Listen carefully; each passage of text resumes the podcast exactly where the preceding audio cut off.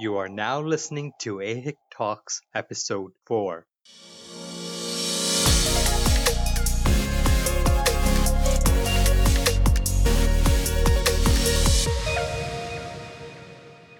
Hello, everyone, and welcome to another podcast for the African and Arabian Hospitality Investment Conference that is coming up in September.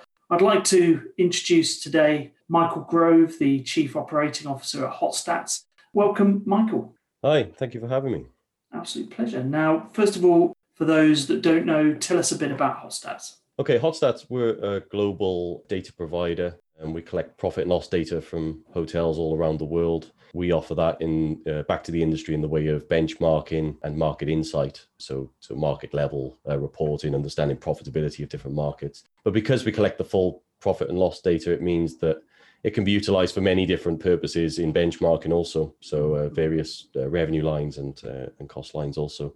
Our focus is very much around comparability because of course the main challenge of it being profit data means that we need to be able to make sure that we put everything in the same bucket in order to make sure that it's comparable. And really being able to utilize or, or, extend that to the, the kind of most granular level of data which hopefully we can talk about a little bit later but um, we're launching our new website and that's very much the, the kind of idea behind the new platform. Now you've as an organization have released your profit matters review for 2020 obviously a massively transformational year for the industry Tell us a bit about the report, what it aims to achieve. The annual report is something we've been doing for for some time, um, mm. seven years. Um, the we call it the Profit Matters report. Uh, the idea that we would track markets around the world, um, offer some insight from a top and bottom line point of view as to what the, the various stories are emerging from the industry. For 2020, it was actually we, we changed it around a little bit and focused more on the the stories themselves from a macro level from around the world because there was a there was a emerging patterns for sure um, that we would see from from right around the world and then home in on certain markets under each one of those stories. But the idea of it's a you know it's an end of year wrap up. We give mm. share some of the, the, the commonality, the common stories from around the world. Allow people to get a snippet of regional context. So I think if you're if you're sat there as a hotelier and you or an owner or a stakeholder and you want to understand what's going on outside of the hotel that you're the asset you're looking after, of course this allows you to be able to do it. And of course more than anything show off the data that we have you know show off the, the granularity of the of the data that we have at our disposal. What does the report really have to say on on 2020 well to begin with it, it kind of confirms uh, exactly what you said. It was uh, of course an awful year for the mm. hotel industry for many different reasons I think the you know the key stories are the likes of, for instance, key cities uh, faring a lot worse than um, than the the kind of secondary and tertiary market. The coastal city resort locations doing a lot better. You can see that different parts of the world have been able to handle the drop in demand in different ways, whether that's being government subsidies or you know due to the the kind of expat locations not being able to handle things in the same way that you know, for instance, somewhere like Europe or more advanced markets like the US, uh, where there's a lot of variety even in just one country. I think that it's been able to kind of see the context from around the world, learn from you know different things that have happened, and understand why the data is also difficult to compare from region to region in its entirety. We really need to understand the detail of it. Uh, and I think the biggest one that people have mostly been interested in is you know this was not about how quickly we can recover to prior year levels. This has been how can we become profitable? You know how can we ho- just stay above the the red as it is. And I think that has been, you know, very interesting to track from different areas around the world. What is coming out the other side of the the crisis? You know, how have the the cost bases of hotels changed, the revenue mixes changed. And one thing we saw quite evidently, certainly from places like China, um, actually UAE in certain circumstances as well, um, you know, returning quicker from a top line point of view. And therefore we can see the output of their their cost base, the change in cost base, and how how things have moved there. So payroll uh, certainly been one. Uh, in Europe, it's been difficult to monitor because of the the government subsidies. But if you look from around the world, there's organic change. There are, you know, as as hotel business models have reset, hotels have closed. When they've reopened, they have reopened differently, different cost base and a different focus from a top line point of view. What now are some of the key areas of operations that a hotelier should focus on I mean, it of course depends very much asset by asset and region by region. It's you know not not trying to worm out of that um, that question, but I think it is it is quite it's quite difficult to say from for each specific uh, type of asset. I think everyone will appreciate that. I think in a general view, 2020 was almost i mean around the world it was very much rooms because that was really the only demand that was around you know the as social distancing took play in the C&B in spas and leisure facilities you know much of the outlets have either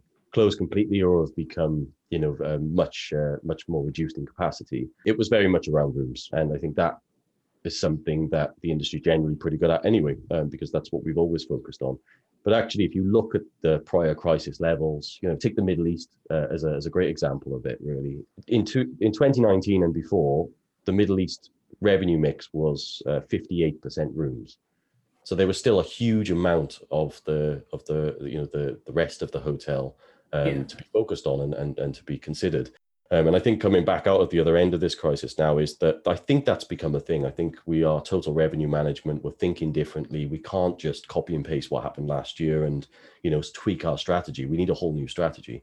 So I think that TRevPAR and, and monitoring mm. things from a holistic approach is definitely something considering the cost side of things. But I think the other massive one is going to be the people. It's going to be you know you're going to need to attract guests and differentiate yourselves to to be able to attract different types of uh, guests. And the same with staffing. We've lost a lot of talent from the industry. And i think as we try to go the, get those back into the industry you're going to need to be able to differentiate yourself as an employer as well. It's been tough times right around the board and people have had to make difficult decisions. So um, we're going to have to convince people that hospitality is still very much a place to build a career.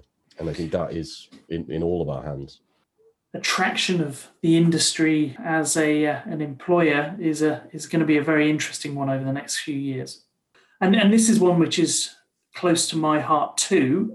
Events. You you've recently also done a look at the MICE the MICE industry for for hotels. What what is the the outcome of of that report? What's the potential for the return of events? Well, I think we're all it's very much in the hands of you know the virus right now and how things are going to move going forward. You know, the various vaccination programs are looking quite positive, um, and it's allowed for certain markets to be able to move ahead. You know, we're all planning. I think I've got six or seven events now uh, in the second half of this year that are almost confirmed to, to happen as things stand. So I think things are starting to open up. We're seeing pilot events in the UK. Of course, events you've already been able to hold in the Middle East and in Asia Pacific. And I'm seeing, you know, the the, the football fans going back into stadiums. It's quite exciting for me as a football fan. It's a good example of it. Um, I think there's the, challenge is going to be the locations. You've you've already seen talking about keeping on the football theme. You know, from yesterday they announced that the Champions League final won't happen in Istanbul. It'll happen in London now. And of course, as great as that is for London, it's awful for Istanbul. But of course, that's very much based on you know on the the, the need for tra- fans to be able to travel, for the fact that you know Istanbul's seen a rise in cases and London has seen a drop in cases. So there is a lot of kind of these things that I think will it'll be quite unpredictable from where these things will happen.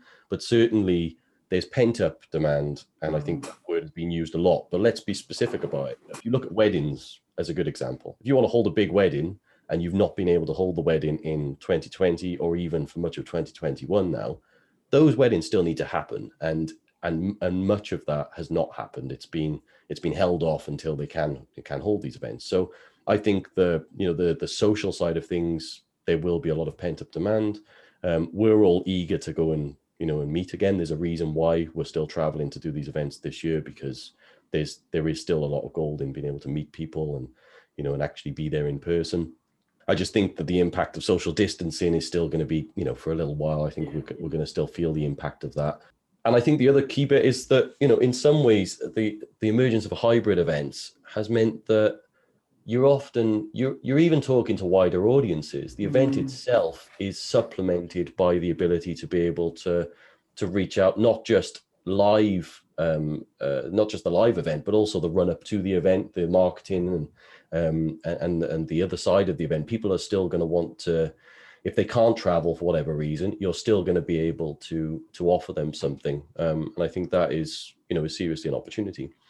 But with regards to the return of events, we are already seeing them, aren't we? So I think yeah. it's uh, it's very positive right now. The response to the event that we're putting on in in Dubai in September has been fantastic. Obviously, there's still a little bit of uncertainty, and and um, you know that can be from individuals in certain markets looking at traveling to Dubai through to us as the event host, going, we hope nothing derails it, you know, or, or, or that sort of thing. But the, the the need to to get together is obviously pretty apparent. But I, I tend to agree. I think that will remain. The interesting digital world that we've seen over the last year gives us a huge chance to sort of market and have opportunities of bringing others who necessarily wouldn't have made it as well. So there's a secondary market that's um, alongside these these in-person events.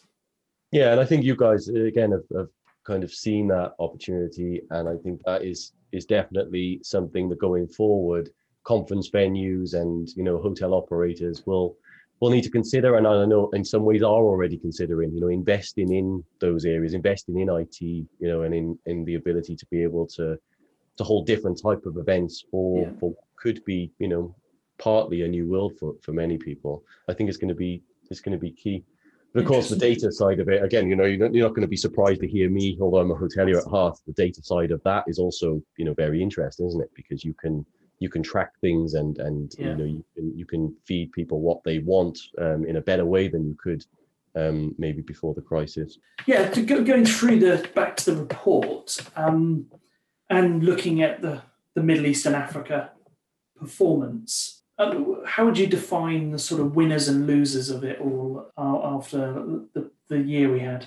It's it's a real challenge in some ways because we uh, actually the Middle East or and, and Africa started well, so that the, the first quarter was you know the first uplift um, on a in the in the first quarter for some time. Um, we've been on a downward um, a downward road for some for some time as a region uh, since since kind of 2000, yeah. 2014. So it, it was actually a very positive start to the year. I, I remember presenting in in Sharjah actually in February last year, and numbers you know the, the year had started well, it finished well the prior year, and uh, there was a lot of positivity, and that is not just in the Middle East. That was you know around the world. We were seeing a, a decent uplift, and of course you know that those three months uh, or two and a half months were very much you know dampened quite quickly by the the inability for people to be able to travel from the likes of China, and of course the lack of confidence that quite well the confidence that kind of quite quickly diminished. So the Middle East as a region ended up around 80% back in profit on prior year. So all wasn't lost, but again, much of that came from the first quarter where where it was it was quite uh, you know quite uh, quite profitable. Also knowing that the first quarter is a very you know strong month in the Middle East as well because of the you know just just entering into the, the just before the summer. But then, as you look at the likes of um, Doha, for instance, as a market, or, and Qatar in general, you know, very uh, quite did quite well right the way through the crisis. mm-hmm. managed to maintain a GOPPAR for the year of, of forty dollars. Um, so very much stayed profitable. I think most of the world would definitely have bitten your hand off for, the, for that kind of uh, number. For comparison, Dubai, for instance, and Riyadh uh, finished the year on twenty five dollars. They've stayed profitable, uh, but much of that was driven through the the first quarter and the last quarter of the year, um, where things started to to move quite quite nicely. I think the other thing to consider, and, and again homing in on the UAE, is that for the first time in some time, the secondary Emirates, you know, outside of Dubai and Abu Dhabi, mm. were, were actually outperforming the, the key city from a profitability point of view. And in fact, in the summer months, because of the way that, you know, they, they, they were forced into to either closing or totally scaling down the model, they were more profitable than the year before. So they actually, you know, the, the, the, few dollars that they managed to achieve in profitability or even a small loss, not forgetting many hotels in the Middle East lose money during the um, during the summer months. Um, it, it meant that they were able to actually pull back costs in a way they probably would never have considered doing before. So there, there was a slight bit of a positive I could throw in there, um, but I guess that was it. And of course, the speed in which the likes of Dubai and Abu Dhabi bounced back, um, I think, is is pretty impressive, and I think it's been it's been quite well handled there in the in you know in the, the level of pragmatism and the ability to hold some type of business there. Yeah. Hotels are currently running at a cap of 70% occupancy. Um, and then where you're, you're, seeing in, in many locations in Dubai right now, they are running at, actually at 70% occupancy. They're having to turn people away because they don't have, you know, they can't use the extra bedrooms, but at yeah. least they can offer it at 70%. And I think that's, um, you know, that, that's certainly a, a better middle ground the, the downside is is that you know you do have markets like Muscat, like Amman, where you know the, the cost base is high and the demand was very very low, and I'm talking at you know European level low. So it has been a real challenge for many markets. And I think we shouldn't forget that by talking about the you know for the strong markets. No, no, fair enough. And um, I suppose um, finally, um, I'll throw throw one at you. Are there any sort of trends that you're seeing now? That you would say this is is going to shape the industry for the next year or two? So if I could think of any of them that is kind of, I guess, in some ways quite boring to talk about, but it has been very much a trend is it is is this eating into the fixed cost base of hotels.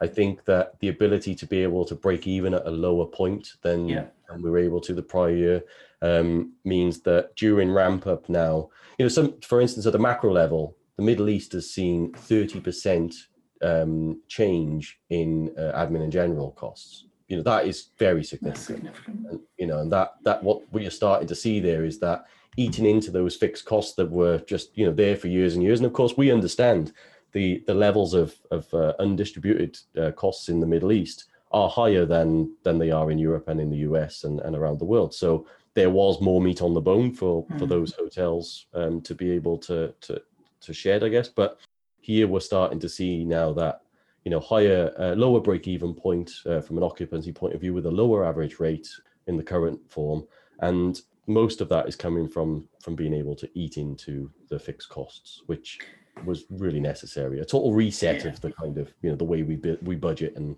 and build a strategy. Stay lean.